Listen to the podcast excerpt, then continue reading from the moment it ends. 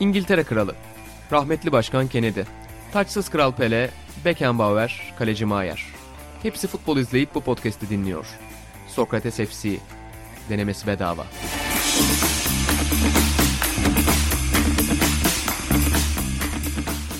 Merhabalar, Sokrates FC'nin yeni bölümüne hoş geldiniz. Ben Buğra Balaban, sevgili İlan Özgen ve Atan Altınordu ile beraber bu bölümde Türkiye'nin vedasını bir kez daha konuşacağız diyelim. Çünkü aslında ikinci maçın ardından biraz ona yakın şeyler söylemiştik ama üçüncü maçta maalesef çok ümit var geçmedi bizler için. İsviçre'ye karşı da kötü bir futbol izledik.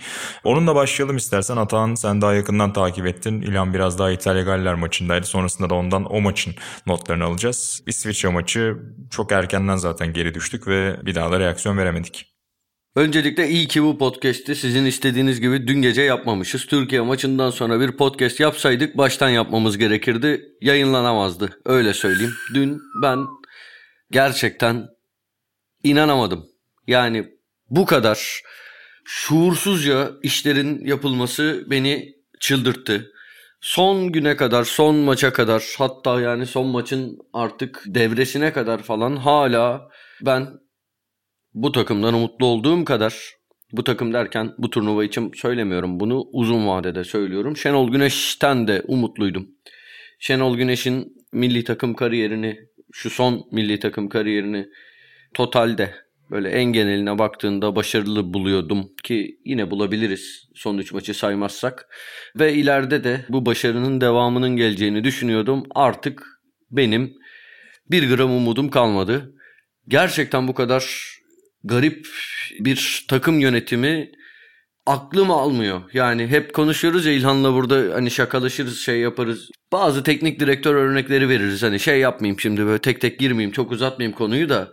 Ya hiçbir şeyin yolunda gitmediği bir turnuvada son 10 dakikaya kadar, 3. maçın son 10 dakikasına kadar şans bulamayan, 1 dakika oynamayan 10 tane futbolcumuz var. Hani sanki iyi işliyormuş gibi Sanki bütün planlarımız yolunda gidiyormuş. Hiçbir değişikliğe ihtiyacımız yokmuş gibi. Ve yani Şenol Hoca hala yani turnuva bitmiş hala böyle Okay, Kenan yemin ederim şey böyle bakanlıklarda falan atamalar yapılıyor ya. Onun gibi oyuncu değişiklikleri yani onun gibi tercihler var. Hani bu kadar ilginç anlam veremiyorum. Söylemleriyle eylemlerinin hiç bir şekilde yani yüzde bir bile örtüşmemesine anlam veremiyorum. Hani ben şimdi Şenol Güneş konuşuyor. Güzel de konuşuyor. Demokrat bir adam her türlü soruya saygıyla cevap veriyor. Son maç için konuşmuyorum. Son maçtan sonraki açıklamaları yani skandala yakın seviyede gazetecinin sorusuna ben kamuoyuna hesap veririm size değil demek nasıl bir düşüncenin ürünü bilmiyorum ama genel olarak hatta yani onun bu saygılı yapısından dolayı da bence bazen Kantar'ın topuzu aşılabiliyor. Kimseye soru soramayan hiçbir böyle köklü veya iyi pozisyondaki spor adamına, teknik direktöre yani spor adamını geçtim Türkiye'de kimseye başta siyasetçilere soru soramayan gazeteciler belki Şenol Güneş'in bu tavrından dolayı bence sorularda biraz saygısızlığa da kaçabiliyor bazıları. Veya saygısızlığa yakın konuşuyor diyeyim ama neyse. Ya hoca diyordu ki mesela benim senaryolarımla gerçekler örtüşmedi. Hani kabul ediyorum, öz eleştiri yapıyorum. Oyuncular işte formsuzdu, ben formsuzdum, hatalar yaptık belli ki falan diyor. Ya son maça çıkıyorsun yine aynı senaryoyla sahaya çıkmışsın. Yine aynı değişiklikleri yapıyorsun. Ya gerçekten ya veya işte oyuna yapabileceğin hamleleri şeye göre belirlemişsin. Hani biz sanki yenik duruma düşmezmişiz gibi. Yani bırak ilk 11'i yedeklere seçtiğin oyuncular bile hani kadro dışı bıraktığın oyuncular bile bu fikrin ürünü. Gerçekten şaşkınım. Yani hiçbir şey yapmadık ya. Şu takım, şu kadro ve hani bence kulağıma da geliyor da bence diyeyim öyle kurayım cümleyi. Hani oyuncular da şikayetçi. Zaten böyle bir insan yönetimi olamaz abi. Sen kendini Orkun Kökçü'nün veya ne bileyim Taylan'ın, Kerem'in ya bu, takımdaki bu şans bulamayan oyuncuların bence buna yani İrfancan da dahil. Onların yerine koy. Ama o İrfancan o anda sahadaydı diye onu saymıyorum son maçın son 15 dakikasına girerken hiçbir iddian kalmamışken onlar yerine sürekli şans verdiğin ve başarısız olmuş. Bu turnuva için konuşuyorum. Bu iki maçta, önceki iki maçta başarısız olmuş. Takımı aksatmış oyuncuları hala oyunu alabilmek. Yani insan yönetimi açısından da abi koy kendini mesela o herhangi bir oynamayan oyuncunun yerine koy. Saygın kalır mı? Diğer tarafta Mancini'nin yaptığı hareket. Yani koy yan yana. Böyle bir şey olamaz. Gerçekten Türkiye 0 puanla da 0 golle de ayrılabilirdi buradan. 0 puanla ayrıldı zaten. Daha kötü bütün maçları 5-0 da kaybedebilirdi. Ben yine bu kadar şey olmazdım. Bir planımız olsa bir bir şeyler denesek, hazırlandığımızı göstersek gerçekten hani şey olur. İlla her 5-0 yenilen takım şey midir? Maça çalışmamış mıdır veya potansiyeli yok mudur? Ne hani bazen karşı taraf çok iyidir.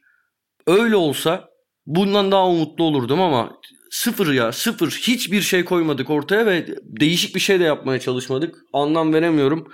Galiba Sokrates FC tarihinin en uzun monologlarından biri oldu. Benim internetim kesilmediyse orada mısınız? Buradayız buradayız. Müthiş buradayız. bir tirat. Öyle o zaman susayım. Hakikaten yani ben 45 dakika boyunca bunları konuşabilirim. Bilmiyorum siz ne dersiniz ama ben susayım çok konuştum. Kızmış Otan gördüğü Haluk tablo. Bilginer'in Masumiyetteki tiradından sonra YouTube'da olması gereken parçalardan biri oldu. 5,5 dakika kesintisiz başlığıyla Aynen. paylaşılabilir. Şaka bir yana ya evet tabii ki bir hayal kırıklığı yarattı performans ayrı konu. Ya yine de ben buradaki şeyi herhangi bir şekilde savunmuyorum tabii ki. Gördüğümüz 3 maçtaki görüntüde. Hadi İtalya maçını bir kenara bırakalım. Rakibin çok iyi olmasına bağlamıştık onu ama sonraki iki maçta çok çok çok büyük hayal kırıklığı tabii ki. Mutlaka derslerde alınacaktır. Ama ben yine de yani 10 günlük bir süre zarfı üzerinden yani tüm umutlarımızı rafa kaldırmanın da çok doğru olduğunu düşünmüyorum ya. Yani hoca da ona göre muhtemelen görüp dersini alıyordur ya da kime güvenip kime güvenemeyeceğini tahmin ediyordur. Ama dediğin gibi yani burada çok alternatifsiz kaldık. Ya ben bunu önceki podcast'te de biraz söyledim yani sistemsel olarak da çok alternatifsiz kaldık. Yani bir şeyleri değiştirip biraz daha işte merkezi kalabalıklaştırıp ya da geriyi üçlü yapıp ön tarafa daha beklerden genişlik katmayı hiçbirini denemedik. Çünkü belli ki hiçbirine dair bir düşüncemiz yokmuş hakikaten. Yani sadece biz o dört savunmaya sadık kalmayı kafada oturtmuşuz. Bizi yanıltan büyük ihtimalle biraz işte o hani hem Fransa maçı hem Hollanda maçında o iki gol yedik belki ama yemediklerimiz sanki hiç vermediğimiz pozisyonlarmış gibi düşündük belki de. Aslında o maçı da hatırladığımızda biz ilk yarıda da çok fazla pozisyon verdik. Yani çizgiden çıkan toplar, kalecilerimizin yine iyi performansları, o kazandığımız büyük maçların hepsinde vardı. Ben biraz hani mesela Letonya maçındaki o rakibin geri dönüşünü hani biraz yaş, biraz tecrübesizlik ve hani maç bitti kafasına biraz erken girmemiz olarak yorumlamıştım. Biraz Hollanda maçında da aynı şekilde. Ama problem bundan daha fazlasıymış belli ki. Yani bizim savunmada bireysel olarak özel oyuncularımız var. Şu ana kadar kulüp kariyerleri bunu bize gösterdi çok genç olsalar da. Ama hem beraber oynamaya belki biraz daha ihtiyaçları var.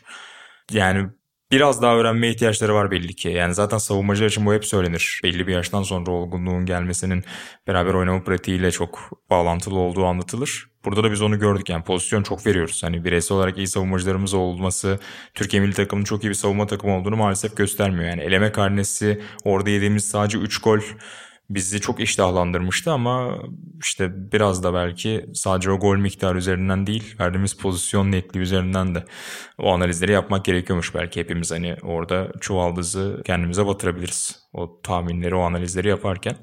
Ama oyuncu tercihleri konusunda çok katılıyorum Atan tabii ki. Yani hala Ozan ki ilk maçtan yok yanılmıyorsam ikinci maçtan sonra Galler maçından sonra hoca itiraf da etti. Yani Ozan bir sakatlıktan döndü. Tam olarak hazır değil gibi bir cümlesi vardı. Ona rağmen hala Ozan'la başlamak mesela üçüncü maçı çok benim de anlam veremediğim bir durum oldu hakikaten. Ya Ozan mesela tek başına Ozan'ı ben anlarım. Ozan hakikaten bu takımın en önemli oyuncularından biri. Bence çok, çok beğenirim takımın hazır en iyi olduğunda. e, efendim ben de ben de yani hakikaten Ozan çok önemli ve çok da iyi bir sezon geçirdi. Herhalde kariyerinin en iyi sezonunu geçirdi ligde. Bu elemelerde de milli takım adına en büyük rolleri üstlenen oyuncuların başında geliyordu. Hani mesela Ozan'da ısrar edebilirsin tek başına. Ama hiçbir başka alternatifi denememek gerçekten inanılır gibi değil. Yani bu hem oyuncu bazında söylüyorum hem taktiksel olarak hani İtalya maçında çok kötüydük. Galler maçının ilk yarısında çok kötüydük. Savunmada bin tane açık verdik. 46'da işte Okay'la Ozan çıktı. Yusuf'la Merih Demiral girdi. Ha dedim bak üçlü savunmaya dönüyoruz. Adam Kaan'ı orta sahaya attı. Yani gerçekten hep aynı şeyleri denedik. 13 tane 14 tane futbolcuyla aynı şeyi oynayıp durduk. Yani veya ya çok şey var. Söylenecek çok fazla şey var. Ama tekrar söylüyorum ya ben umutluydum. Dünkü maçın devresine kadar umutluydum. Uzun vadeyi konuşuyorum. Ama bu kadar inatçı, bu kadar kafasının dikine giden bir anlayışla hiçbir alternatif düşünmeyen, yine söylüyorum ne taktiksel bazda ne oyuncu bazında hiçbir başka şey denemeyen biri beni %100 umutsuzluğa sevk etti. Yani ben artık Şenol Güneş'le asla devam etmemek gerektiğini düşünüyorum. Ya bunu yani dün öğlen konuşsak böyle düşünmezdim. Bugün Türkiye maçından bir gün sonraki gün. Yani ilk iki maçtan sonra bile böyle düşünüyordum. Bu kadar olmaz. Yani ayıp ben demin de söyledim. Ben oyuncu olsam saygı duymam. Şu turnuvadaki şu şeylerinden sonra. Ya ayıp ediyor. Oyuncuları ayıp ediyor. Ozan'a, Rıdvan'a, Taylan'a, Kerem'e, Abdülkadir'e belki. Yani Abdülkadir mesela ben almazdım bu kadroya. Aldıysan ya hiçbir maçta kadroya almadın. O zaman o tercihlerini sorgulayalım yani. Bu bu kadar mı? Bizim gayet burada bu kadroya giremeyen bile iyi oyuncularımız var. Neyse. Yani biraz işte sonuçlar üzerinden de bunu görüyoruz yani bu arada. Yani mesela Rıdvan sen Abdülkadir'den bahsettin az önce. Dediğin gibi ben de yani çok hani aramadım açıkçası. Ama fena sonuçlar gelmese eminim ki çok kimse sormayacaktı. Hatta birçok insan ya bütün sezonu sakat geçen Abdülkadir'e ne gerek var? Halil bu kadar iyi sezon geçirdi Halil Akpınar. O niye kadro değil diyordu. Tabii Mesela tabii ben de, önce. Şimdi, ben de öyle. Şimdi yoğunluk şey Abdülkadir nasıl süre almadı? Hani Hayır, Rıdvan hayır. nasıl süre almadı diyoruz mesela. Ona katılıyorum. Yani Rıdvan Beşiktaş'ta bile hani son bir iki ayda zorlandı. Forma alamadığı dönemler oldu Sergen Hoca'dan. Hani öyle kıyaslayınca biraz sanki şey arıyoruz gibi de oluyor tabii Hayır. ki ama işte Kabul etmiyorum Buğra. Söylediğim şey o değil. Bu bu konularda sana katılıyorum ama ben skorlar üzerinden söylemiyorum. Şimdi bak benim kastettiğim şey hala ben sana ne diyorum 2-0 mı girdik biz devreye İ- İsviçre maçında değil mi? 2-0. Ş- Seferovic. Şakir'i 2-0 bitti devre. Ya devre bitmiş. Artık senin turnuvaya dair herhangi bir iddian var mı? Hadi onu geçtim. 45'i belki 2-0'dan 3-2 yapacağını düşündün. Geldik 60. dakikaya. 62 idi galiba İrfan gol attığında. 62. dakika kenarda o sıra herhangi bir umudu var mı Türkiye'nin? Sıfır yani. Yüzde sıfır yani. Sıfır ihtimal.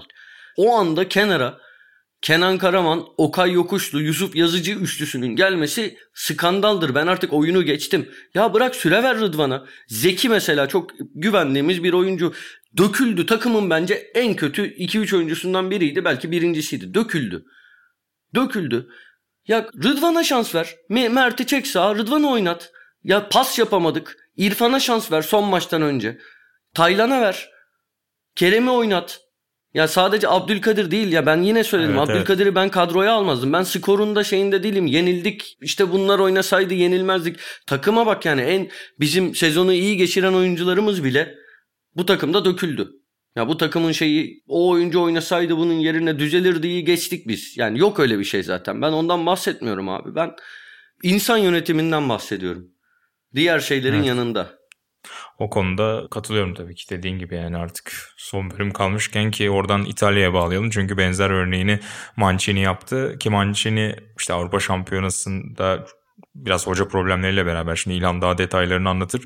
Oyunculuk kariyerinde birçok turnuvada aslında o kalibrede bir oyuncunun oynaması gerektiğinden çok daha az oynayabildi. Sadece işte tek bir golü var Avrupa Şampiyonaları tarihinde ki İlhan onu yazısında yazmıştı.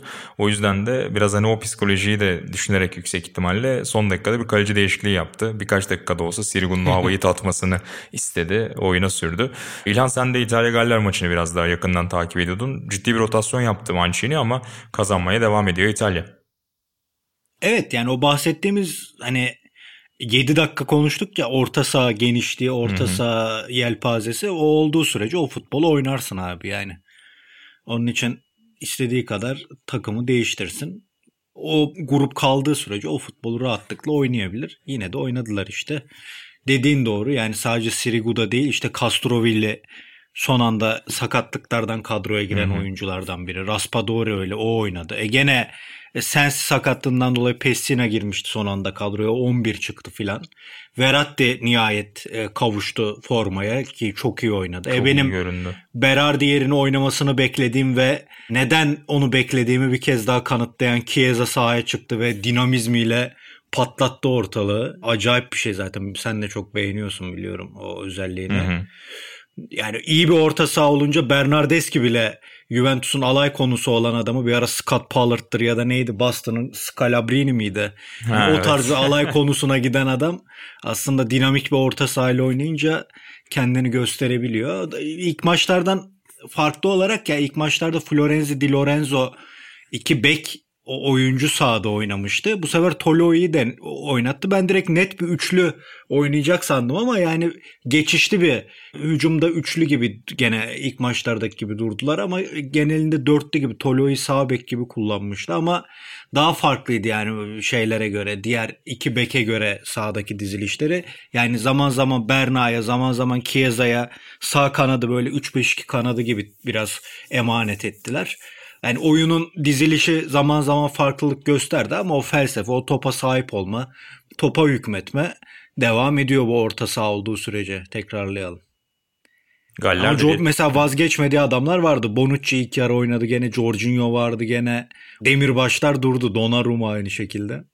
Pas trafiğinin merkezinde Jorginho zaten onun o ritmini kaybetmesini istemiyor yüksek ihtimalle bir yandan da. Evet Bastoni nihayet işte İtalya Ligi'ni takip edenlerin merak ettiği oyunculardan biriydi. O sahnedeydi falan filan.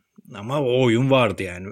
Ya İtalya'nın bir dezavantajı ben dergide de onu yazmaya çalıştım. Hatta Türkiye maçında da o yüzden sürpriz olabilir diyordum. Yani Türkiye'ye de İtalya'nın böyle oynayacağı belliydi de İsveç tarzı 6 pasına kadar savunmayı çekip hani onlar iyice abartıyor ya işi. İtalya'yı öyle ilerideki oyuncuları bazen tıkanabiliyor bence İtalya'nın. Ne kadar formda girseler de orada Chiesa onun için önemli diyorum ben. İtalya'yı oralarda karşılayıp sert kontra ataklarla misal Galler de buldu öyle bir pozisyon. Onlar tehlikeli yani Fransa gibi, İsveç gibi böyle o işleri pis yapan takımlara karşı İtalya'nın derdi olur. Yoksa ben mesela İspanya'ya karşı oynasalar da Neville'lar falan öyle demiş ya yani büyük takımlara karşı göreceğiz Vieira falan. Ya mesela İspanya İngiltere'ye karşı oynasa da İtalya futbolu oynayacak. Ben o savunmayı çok böyle sinir bozucu seviyede bunu kötü manada demiyorum. Açamayacağın seviyede savunmalara karşı İtalya'nın bu topa sahip olma oyunu kontralarda sıkıntı yaratıp daha sonra çözüm aşamasında da İtalya'ya dertler çıkarabilir diye düşünüyorum. Onun dışında bu orta saha yapısıyla bunu oynar İtalya. Bir sonraki turda son hafta Avusturya ile eşleşti İtalya bugünkü maçların sonuçlarıyla beraber. Yani Avusturya biraz sen az önce biraz Alaba özelinde söyledin. Arka tarafı yani her pozisyonu deniyor Alaba Avusturya için. Bazen geri üçlünün merkezinde de kullanıyorlar onu. Bazen işte biraz daha beke yakın orijinal pozisyonuna yakın kullanıyorlar. Yani Avusturya'nın aslında çok sağlam kapanıp o kontraları çıkabileceğini bekliyorduk kağıt üzerinde. Ee, bugün onu biraz gösterebilirler. Yani Ukrayna'ya karşı çok fazla pozisyon buldular.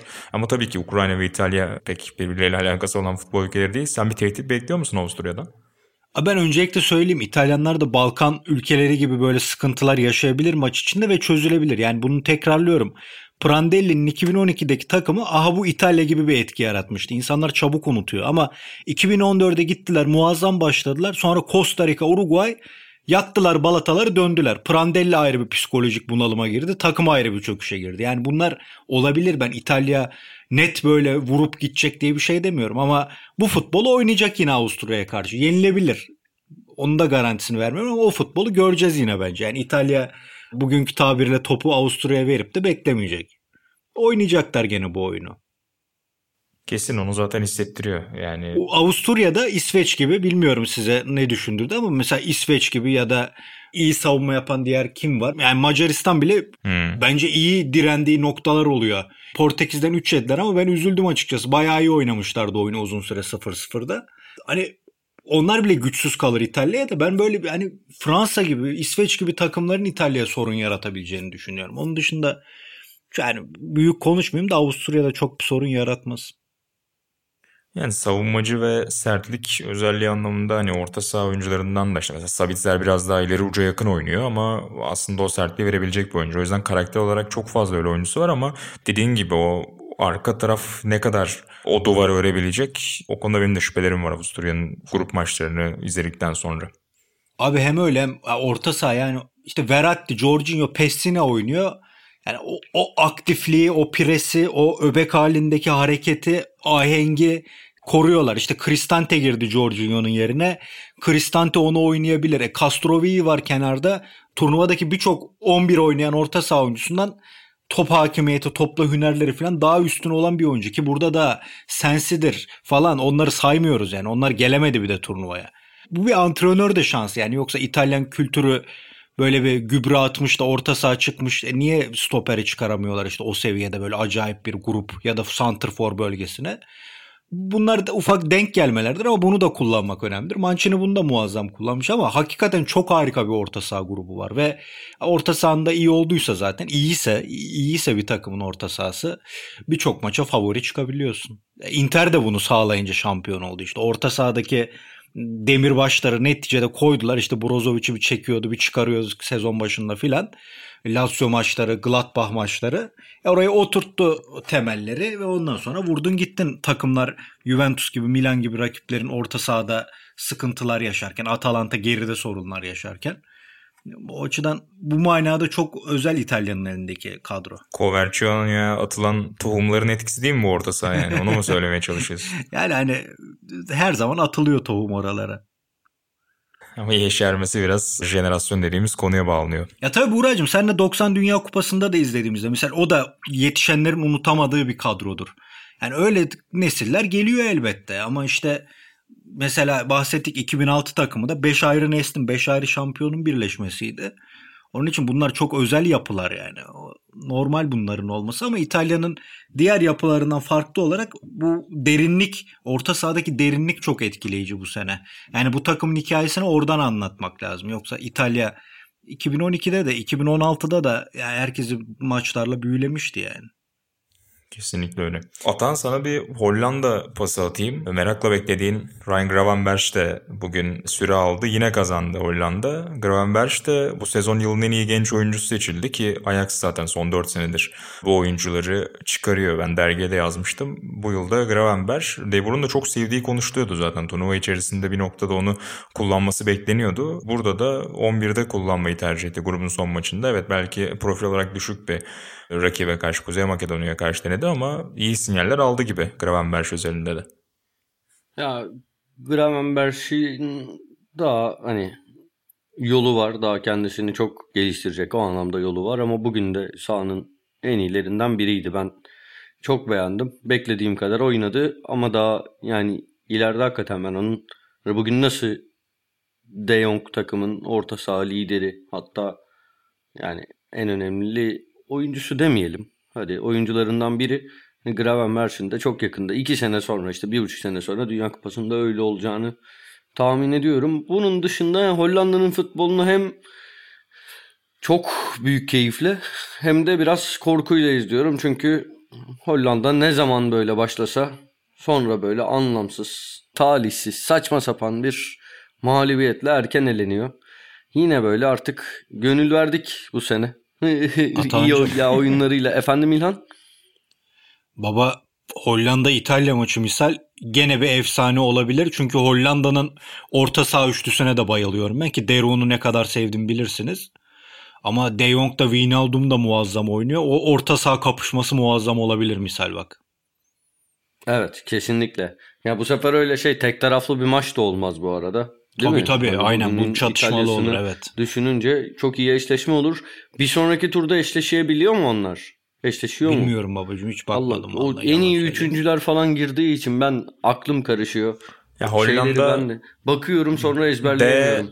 D, D, E ya da F grubunun üçüncüsüyle oynayacak. O yüzden net bir şey söylemek çok kolay değil ama D grubundan eğer gelirse Hırvatistan gelme ihtimali var ya da İskoçya hangisi kazanırsa.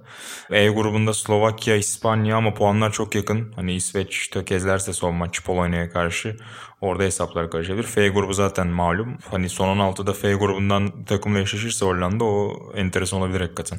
Yani Portekiz, Fransa, Almanya. Peki beyler Hollanda'dan favori çıkışınızı kim yaptı turnuvada? İkiniz de Hollanda uzmanısınız. Onun için soruları ben sorayım. Oyuncu olarak mı? Aynen.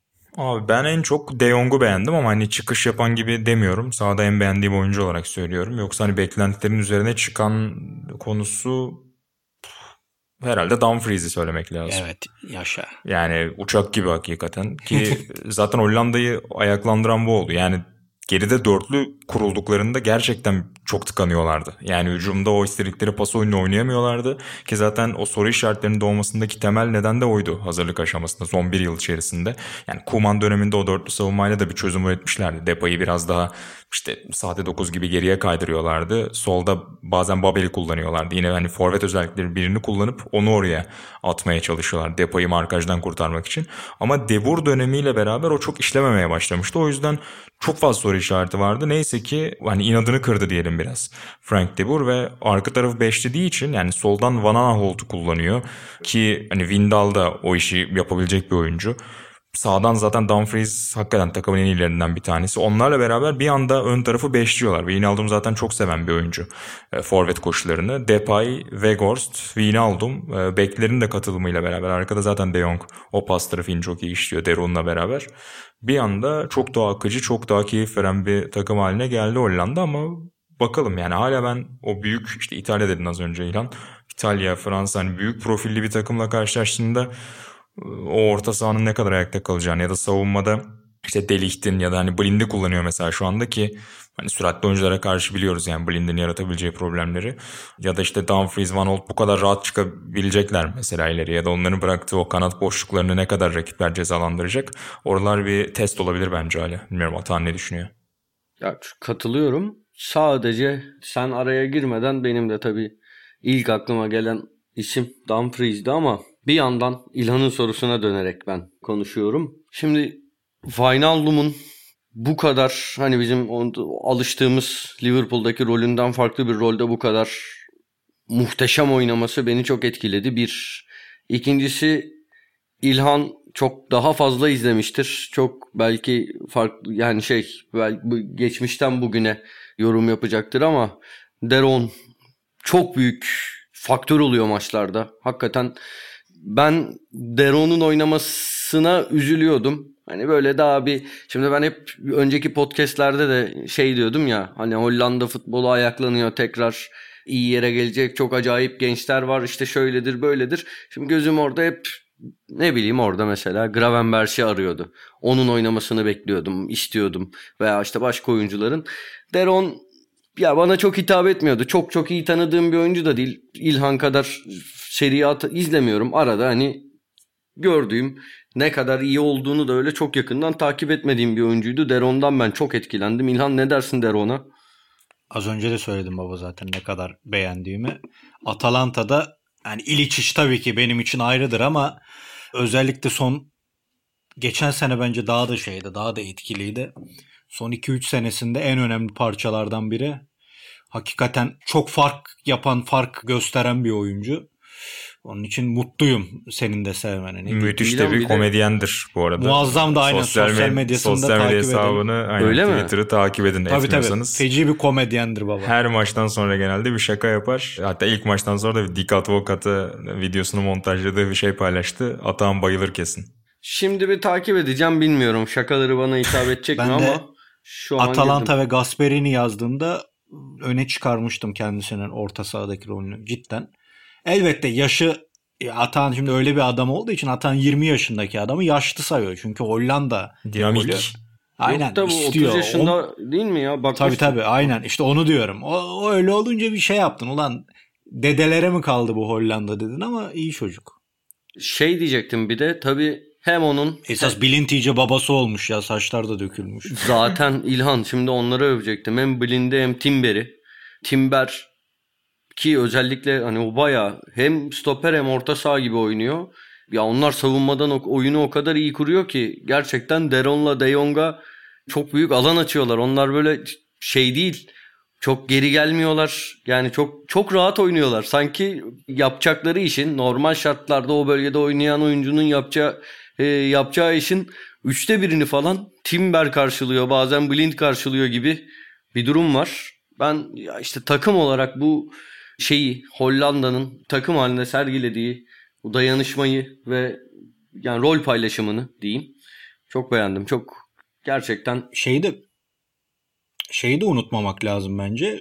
Uzun süredir böyle Andrei Tudorjet işlerini sevmem biliyorsunuz da Yani Devray yıllardır İtalya'da böyle alttan alta alttan alta fark yaratan stoperdi de böyle adı çok anılmazdı. Inter'de bu sene de muazzam oynadı. Milli takımda da yine epey beğendim ben. Bilmem ne düşünürsünüz. Evet evet. Önemli bir oyuncu cidden yani herif. Çok göstermiyor. Hep yanında yıldızlar oluyor, bir şey oluyor. Çok belli olmuyor gibi ama cidden önemli oyuncu güven veriyordu kesinlikle arka tarafta. Biraz hani grubun da orta karar olması işlerine geldi ayrı konu. Onu da bir şerh olarak düşeyim. Peki İngiltere'yi nasıl buldunuz? Ee, İngiliz basını çok memnun değil şu ana kadar gördüklerinden haliyle. Ki herhalde çok mutlu olan da yoktur. Hani Kane özelinde de başlayan ama biraz Southgate'in kadro seçimlerine giden eleştiriler var. Son olarak İskoçya'ya da gol atamadılar. 0-0 bitti maç. Biraz tehlike çanları çalıyor sanki İngiltere için. Her ne kadar 4 puan alsalar da futbol olarak çok tatmin edici görünmüyorlar. İlginç bir rugby maçı izledik o gece.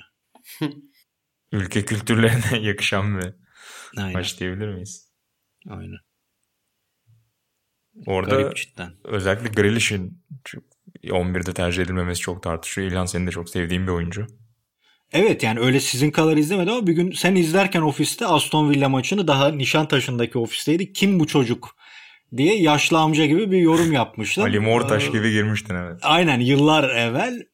Hakikaten iyi oyuncu olmuş şimdi. Belli yani kumaşından anlarız biz de. Az vefa stadında maç izlemedik. 1940'lardan beri. Ama baba yani adamda var da babalar Fodun'u modunu kanat oynatıyor hala ya. Oğlum şunu yenin artık ya. İnanılmaz bir şey yani. Sağda plan adına falan hiçbir şey görünmüyor. Kısmet ne diyelim. Bana düşmez Premier Lig'de oynayan bu kadar oyuncu varken yorum yapmak yani. Çok izlediğim bir şey beklediğim oyuncular değil bilmiyorum ama hakikaten kötü. O grupta yemin ederim en iyi takım Çek Cumhuriyeti. Yani hani taş gibi derli, takım. Valla derli toplu ne oynadığı belli planı var. Mesela ben, ben Hırvatistan'da Dünya Kupası'nda da zaten hatırlayın öyle çok öldürüyordu beni bazı bazı. Hani tamam iyi oyuncuları var orta sahada falan ama onlar da zulüm. En iyisi gene Çek Cumhuriyeti gibi bilmem ne düşünürsünüz. %100 katılıyorum. Hırvatistan zaten hani bizden sonraki en kötü birkaç takımdan biri. Niye güldün? Baba daha da sert konuştu benim gibi. Hakikaten ha. Aynen. Diye... Baba Dima ama felaketler ya. Allah günah yazmasın takımı tam yani. Ya bir şey söyleyeceğim. Bunu beklentilerden farklı da söylüyorum. Yani böyle beklenti ışığında söylemiyorum. Bence Çekya'dan sonraki en iyi takım da İskoçya abi. Ya hakikaten İngiltere Hırvatistan maçında yani biraz iyi göründü ama çokça da rakibin kötülüğünden zaten kabir azabı gibi maçtı. Bitmek bilmedi. Çok sıkıcı bir maçtı. Ee, ikinci maç İskoçya maçı. Hani ben sana söyleyeyim İskoçya'yı çok daha fazla beğendim. İskoçya çok daha şeyi bulamadım. Sıfatı bulamadım burada. Hangi sıfatı kullanacağımı bilemedim ama takım olarak daha e, ışık veriyordu. Öyle söyleyeyim. Hani daha ben hak ettiğini düşünüyorum İskoçya'nın puanı. Yani bir puan bir takıma verilse beraberlikte ben İskoçya'ya verirdim diye anlatayım. Öyle. Ben de daha beğendim İskoçya'yı. 52 malzeme oranında gayet iyi oynadılar. Son e, maç ilginç... Çekya sürprizi mutlu eder. Maçın ilginç notlarından bir tanesi de Jack Grealish sonradan girdiği oyuna. İskoçya adına maçın en iyilerinden Beck. Steven O'Donnell bir açıklama yapmış İskoçya'nın e, milli takım YouTube hesabına. İşte Grealish'in Aston Villa'dan takım arkadaşı Megin o da zaten ilk 11'deydi. O tavsiye etmiş O'Donnell'a. Grealish'le sürekli konuş demiş girdikten sonra. Oyunun düşürürsün onu demiş ama ters bir şey söyleme yani. Güzel güzel şeyler söyle demiş. O'Donnell da maç boyunca Grealish girdikten sonra yani son yarım saat şey demiş. Ya saçların nasıl böyle ne kadar güzel görünüyorsun. İşte kalflarını çok beğendim falan gibi. Böyle tam hataya yapılacak mı onu sinir edecek bir hareket. Ona yormuş O'Donnell Grealish'i durdurma silahı olarak. Helal Bu arada ben Grealish kadar Henderson'ın oynamamasına da şaşırıyorum ve anlam veremiyorum ama hani mutlaka vardır Southgate'in bir bildiği anlam veremiyorum derken hani niye bu oynamıyor o oynuyor gibi söylemiyorum. Ben şaşırıyorum. Ya benim İngiltere özelinde yani birkaç yıl önce hani üçlü savunmayla bir şeyler başarmış yıllar sonra bir şeyler en azından ortaya koymuş bir İngiltere'nin dörtlüde bu kadar ısrar edip hani Türk takımlarının da çok gördüğümüz o 4-2-3-1 hastalığıyla e, üretkenliği çok sınırlıyorsun bazen. Yani bir de dörtlü savunmanın önünde işte Calvin Phillips'le yine hani savunma özellikleri önünde olan Rice'ı kullanıyor. E, ön tarafta sadece 4 oyuncu kalıyorsun. Adamlar seni 6-7 kişi bekliyor zaten çoğu zaman. Öyle olunca da Sterling'in birebir çözümlerini, Foden'ın bir şeyler üretmesini falan bekliyorsun sürekli. Çok garip hakikaten anlamıyorum yani. Hadi o zaman Fransa'ya geçelim. Atağının az önceki isyanı tam şeydi hani böyle Henderson sahada ama onu görmemiş eski yaşlı yorumcu isyanı oldu. ya evet. nerede bu çocuk hiç görülmüyor nerede sahada. bu çocuk ya? Atağın Fransa konuşmak Yok. istiyor. H grubuna geleceğim. Yok ben ha. zamanımız daralıyor. F yani. Sanki pardon. turnuvanın iddialı ekiplerini konuşuyormuşuz da kalmayacak Fransa'ya, Almanya'ya, Portekiz'e zaman diye düşündüm. Sen devam edebilirsin Yo, abi. Hepsine o, o zaman İsveç'i de konuşmak sadece... lazım. Gene korkutuyor Aynen. bunlar beni Dünya Kupası'ndaki gibi bak. Anlamışsınızdır ben İsveç'ten korkarım. Cidden zulüm oynuyorlar ama alıyorlar o sonucu. Aynen aynen. Ee, bezdiriyorlar yine rakibi hakikaten. Uğracığım arada özür dilerim bir ara başlık geçelim. Şimdi maçı da başladı. Lukaku da beklentilerimizi karşıladı şu an iki maçta. Yani De Bruyne tamam muazzam işler yaptı girince ama Lukaku'nun da o son maçta topu getirmesi o beklediğimiz şey hani Gullit tarzı santrfor diyoruz ya oyun hilesi gibi hakikaten büyüleyiciydi. Unutmayalım. İlan iyi hatırlattın. Unutmuştum notlar almayı. Gerçekten inanılmaz oynadı. Yani ikinci yarı inanılmaz oynadı. İnsanlar hani çok fazla şey paylaşımı görüyorum. Devrede hani De Bruyne girdi ve maçı değiştirdi diye. Yok abi yani iki golle de Hani 3-4 kişiyi sırtına alıp gezdirip edip bir şekilde orayı boşaltıp golü hazırlayan adam Lukaku. Ee, ki hani Danimarka çok duygusal yoğunlukla çok başladı maça. Çok da güzel maça. bir maçtaydı. Tribünler doluydu çok keyifli bir maç oldu dediğin gibi. Eriksen'e selam durmak adına Danimarkalılar çok odaklanmış başlamışlardı. Maçın hemen başında golü buldular. İlk yarıda birçok da pozisyon yakaladılar. Hani bir 2-3 de olabilirdi. Ama bir şekilde Belçika hani ikinci yarıda De Bruyne'nin de tabii girmesiyle beraber biraz daha oynamaya başladı. Danimarka o rüzgar silindikten sonra biraz daha geri çekilmeye başladı ve Lukaku inanılmaz şeyler yaptı yine. Yani gol atmadı belki ama hakikaten büyülendim. Yani iki golün de hazırlık aşamasında e, çok çok çok büyük iş var. Aynen öyle. Ama o maç da çok keyifli bir maçtı. Onu da tekrarlayalım. Cidden çok zevkliydi. Ve üçümüz de şimdi Danimarka'nın son maçı başladı. Danimarka elenirse üzüleceğiz. Cidden Danimarka çok yani Eriksen olayını ayrı bir yere koyuyorum. O yaşanmamış olsa bile hakikaten sempati bir kere tribünleri nedeniyle zaten Atağan'ı çok pis kavradı. Atağan çok, çok duygulu anlar yaşadı tribünleri full görünce. Ya gü- güzel de desteklediler hakikaten. Yerine göre evet, tezahüratlar evet. çok hoşuma çok gitti. keyifliydi maç olarak. Takım da güzel yani. Hani güzel de futbol oynamaya çalışıyorlar bir de ama. şaşırtıcı İlhan çünkü Hı-hı. hem oyuncuların geçtiğimiz sezon hani kulüp takımlarındaki performansı hem aynı şekilde hani skora etkileri ve hani tüm bunlar ışığında turnuva öncesi yapılan değerlendirmeler tüm dünyada Danimarka'nın e, turnuvada başarılı olabilmek için Eriksen'in yaratıcılığına muhtaç olduğu, tek şansının o olduğu yönündeydi. Hani tamam Danimarka çok skor üretemedi. Tek Belçika'ya attılar. Ama skor üretecek kadar da pozisyon buldu aslında. Ve bayağı da derli toplu bir takım görüntüsünde yazık oluyor. Eğer hani şu an biz bu podcast'i yaparken Rusya ile oynuyorlar. Ee, evet, yeni başladı maç. Ceza sahasındalar. Öyle mi? Hadi yap bir güzel gol anlatımı. Şey gibi. Bir an. Mesela şeyde de Atan Dünya Kupası'nda da çok o üretme sorununu görmüştük. Çok yani bu muymuş Danimarka Danimarka diye yani Eriksen'in önderliğinde filan anlatılmıştı. Orada da o bahsettiğin durum vardı. Haklısın ama işte Başak sağ olsun bunları gördü ve halkımıza iletti bu takıma dikkat edin diye. Bundan sonra Başak'tan okuyun bu haber şeyleri, profilleri. Buradan Aynen da öyle. Başakcan'ın asla dinlemeyeceği bu podcast'ten ona selam söylemiş olalım. Aynen. Ya favoriler konusunu bol bol konuşuruz zaten turnuva ilerledikçe. Bir de F grubunda çok iyi takım var o yüzden onlara süremiz yetmez. E, kapanış sorusunu ben Lewandowski üzerinden soracağım.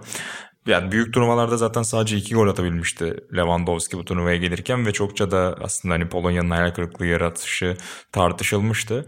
Sonunda İspanya'ya karşı golünü attı Lewandowski ki gol sevincinde de biraz böyle nefes almış görünüyordu hakikaten rahatlamış görünüyordu. Bu hani Messi için çok konuşulur milli takımda işte hani o beklentileri karşılayamaması ya da işler kötü giderken sorumluluk alamayışı üzerinden. İlhan senle maçı izlerken biraz sohbet etmiştik. Sen Lewandowski'de de sanki o görüntüyü seziyordun bu maça kadar. Abi yani onda seziyordumun dışında bunlar işte hani insanlar biraz böyle özellikle Ronaldo Messi olayında çok fanatizme vurduruyor. Ee, alakası olmasa da ne Barcelona'lı ne Real'li ya da işte neyse Juventus'lu olmasa bile. Yani bunlar kurgu işi çoğunlukla. Yani hani Bayern Münih'teki o herifin üzerine kurulan takımla Barcelona'da o herifin üzerine kurulan inşa edilen sistemle gidip orada fark yaratman, şunu yapman, Arjantin'de de aynı işi yapman, Polonya'da da aynı işi yapman zor iş. Hani burada Messi'ye ya da Ronaldo'ya gereken şok olmuyor Messi'ye çok yapılıyor bence. Hani ağırlığını koyamadı. Ya koyamadı da işte orada destekleyici roller de çok önemli. Aynısını Lewandowski'de de birkaç turnuvadır görüyoruz. Yani Top sadece Lewandowski üzerinde de değil. Top gitmiyor e, Lewandowski. Ha işte Aynen onu diyorum Atancım yani kurgu anlamında onu söylüyorum. Misal Zelinski olsun ya da Linet'te oynadım olsun yani Polonya'da bundan önce ya da sonra Sosa'da da problem yok. Ya bundan önceki Navalka mıydı eski topçular? O da takımı kötü oynatıyordu. Ya takımın birlikte oynama problemi var ve yani Lewandowski'ye baktığında o da Bayern Münih'tekinin çok uzandı ama işte bu kurgu iş yani bu oyuncuları kulüp performansını alıp burada aynısını beklemek biraz hayal gücü oluyor. Şu anda Avrupa'nın en formda iki santrforu Lukaku ve Lewandowski diyelim. Yani Lewandowski'nin Polonya ile büyük turnuvalarda ki elemelerde de bayağı atıp geliyor ama büyük turnuvalarda işte o atanın top gelmiyor diye bahsettiği şey o kurgu da sıkıntı olduğunda istersen elinde dünyanın en büyük dokuzu olsun işlemiyor o sistem. Hani Türkiye'nin de planı üzerinden konuştuk ya bunu geçen podcast. Yani o planlar mühim buralarda. Burada da Polonya'nın öyle bir sıkıntısı var. Gene inanılmaz kötüler bence. Gene bayıltıyorlar insanı izlerken yani. Hakikaten öyle. Yani İspanya maçında da aslında daha çok pozisyona giren taraf İspanya'ydı ama onların da e, kendi işlerinde bolca problemi olduğu için puanı çıkarmayı başardı Şeyde, Polonya. Takımdaki en büyük kopukluk geçen bana attığım videoda bence işte Sosa'nın Şikrinyar'ı savunun e, kornerdeki durumu anlatıyor. En tehlikeli oyuncu tek alternatifleri gibisinden bayağı bir taktik konuşmada anlatıyor. Direkt golü adam topa basıyor stoper dönüyor gibi stoperin topu alıp dönmesiyle orta sahanın forveti dönmesi arasında elbette zaman farkı vardır. O stoper Beckenbauer değilse. Hı hı. Yani adam orada bayağı güle oynaya vurdu topa dönüp yani. Hani bizde olsa misal işte oyuncular yetişmiyor, oyuncuları öğretemiyoruz diye ağlarız da onlarda da oluyor o kopukluk. Yani bu milli takımlarda bu, bu durum var. Maalesef oluyor istediği eğitimi alırsa alsın. Blaşikovski ne oldu ya? Hadi bakalım. Hadi buyurun. Mesela İtalya milli takımda 2010'da Slovakya'dan taçtan gol yemişti. Cannavaro vardı arkada da ama mentalite kopmuştu yani onlar o Dünya Kupası'nda. Ya bu şeyi de çok bu ara görüyorum hani şey de çok karikatürize oldu. Rahatsız olduğum bir şeydir. Motivasyon olayı. Abi sporda bu önemlidir. Ama tek şey tek olması gereken durumda değildir yani. yani motivasyonla da bir şey olmaz motivasyonsuz da bir şey olmaz. Yani o da önemli bir şey. Biz iyice bunu dağıttık. İşte diyorlar ki İtalya nasıl milli marş okuyor? Baksana abi İtalya eskiden de hiç milli marş okumuyordu. Gene kupa kazanıyordu yani. Hani ya o milli marş okumakta tartışılacak bir şey değil. Odaklanmak, amaca ilerlemek bunlar da önemli sporda. Biz bunu gaz vermek, gaz vermek diye diye çok karikatürize ettik. Bu da beni rahatsız ediyor. Onu da belirteyim. Bilmem katılır mısınız ama. Yani bizim de milli marş çok bağırarak söyleyip 20. dakikada kırmızı kart görüp 10 kişi kaldığımız maçlar oluyor yani. yani. O yüzden çizgiyi tutturmak önemli orada ama dediğin gibi ki o gün Temizkanoğlu'nun sana verdiği röportajda da mesela dergide bahsediyor yani o önemli iştir Hakikaten çünkü sezonun 9 ayın 10 ayın e, onlarca yeri geldiği yüze yakın maçın içerisinde bazen o ekstra motivasyona ihtiyaç duyduğunu söylüyor. Yoksa kalite olarak zaten belli bir seviyede oyuncularından milli takım temsil ettiğine göre. O yüzden o farkları yaratmak işte o %5 %10 ekstra katkıyı ekstra enerjiyi sarf etmesini sağlamak biraz e, o motivasyon dediğimiz konunun zaten etkisi oluyor muhakkak taktik tekniğin yanında. Tabii ki yani taktik tekniği de hiçbir zaman şey yapmıyoruz. İtalya dediğin ülke işte diyoruz ya da Almanya diyoruz. Bunlar zaten Avrupa futbolunu kararlarıyla, düşünceleriyle, uygulamalarıyla değiştirmiş ülkeler. Bunlar da yeni 10 senedir aa Guardiola yaptı dur biz de taktik yapalım diye girmediler iş yani. Ya da oyuncu kredisi çekip de Coverciano'ya yatırım yapmadılar. Antrenör yetiştirmek istiyoruz buyurun diye. Zaten vardı bunlarda. Ama bunun yanında farklı etmenler de var o. Yani mesela Ventura örneğinde işte ya De Rossi adama atar yapıyordu kenarda. E şimdi Mancini öyle bir şey yapabiliyor musun? E kenarda Mancini var hadi yap bakalım yani. Ya da kenarda Lippi varken, Trapattoni varken.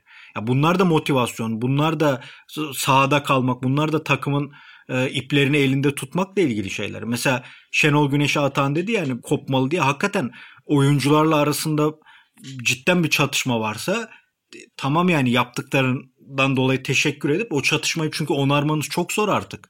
Yani bunlar önemli şeyler gruplarda. Bizim dergi içinde bile bunlar. Yani çalıştığımız ortamlarda bile herkes bunu düşündüğünde yaşayabiliyor.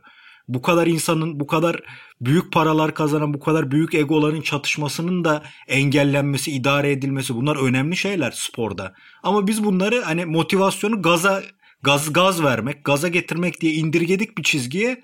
Sadece onun üzerinden tartışıyoruz. O bana yanlış geliyor. Yani sporcu yönetimi, oyuncu yönetimi bunlar önemli şeylerdir yani. Bunda o kadar küçümsememek lazım. Ya ilan işte artık hiç konuşulmuyor. Artık bu valla istatistikler çıktı. iyi mi oldu, kötü mü oldu bilmiyorum. Artık sadece onlara bakılıyor. Böyle şeyler çok az konuşuluyor abi. Veya işte 100 tane maçta pas yapıp %100 pas isabetiyle oynayıp, oynayıp bir pası bile aslında yararlı olmayan futbolcular muhteşem futbolcu ilan ediliyor. Bunlar çok kaynıyor gidiyor arada. Yani işte bu kadar insanla konuştuk ve Atan benden daha da önce bu işleri yaptı. Daha uzun süredir yapıyor. Yüzlerce bir üçümüzü toplasak herhalde 500'e yakındır konuştuğumuz sporcu sayısı. Hepsi motivasyonun altını çiziyor. Yerlisi yabancısı yani. Ya biz inanla en son Wilford'da konuştuk. Danimarkalı buz gibi adam. Abi bunların iş sistem, disiplin filan diyor. O da inançtan bahsediyor. O da Danimarka'nın birlik olması gereken günlerde onu yakaladık filan diyor yani. Demek ki bunu Almanı, İtalyanı hepsi diyorsa biz o profesyonel sporu, profesyonel takım oyununu yapmadığımız için bize dışarıdan komik geliyor. Onu indirgiyoruz. Gaza gelmek, gaza getirmek diye ama bu motivasyon da önemli demek. Onu da küçümsemeyelim. Ha ya teknik taktik ne lan çıkın oynayın da demiyorum ya. Öyle bir şey yok tabii ki de. Ama öbürünü de çok küçümsüyoruz gibi geliyor yani. Ya İtalya'nın marş okumasıyla ilgisi yok motivasyonun yani. Başka şeylerle ilgisi var. Takım olmakla ilgisi var.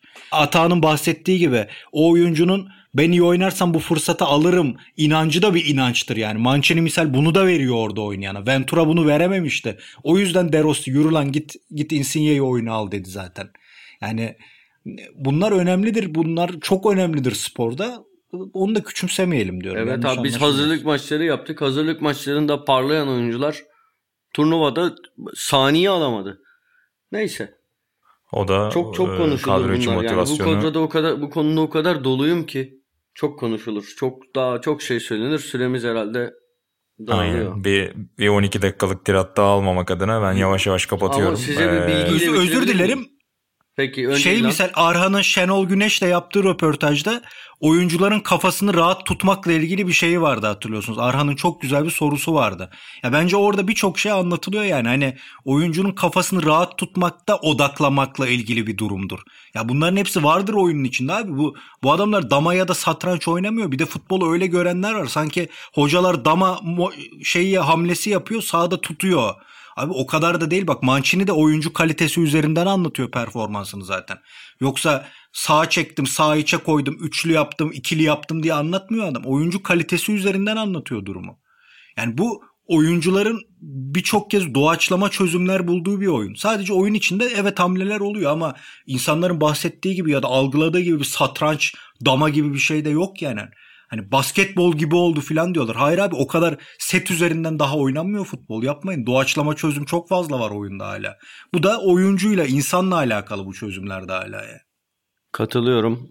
Lukaku'nun iki golünde de abi neyle açıklıyorsun onu bana? Hangi üçgenle hangi altıgenle açıklıyorsun Lukaku'nun hareketlerini yani?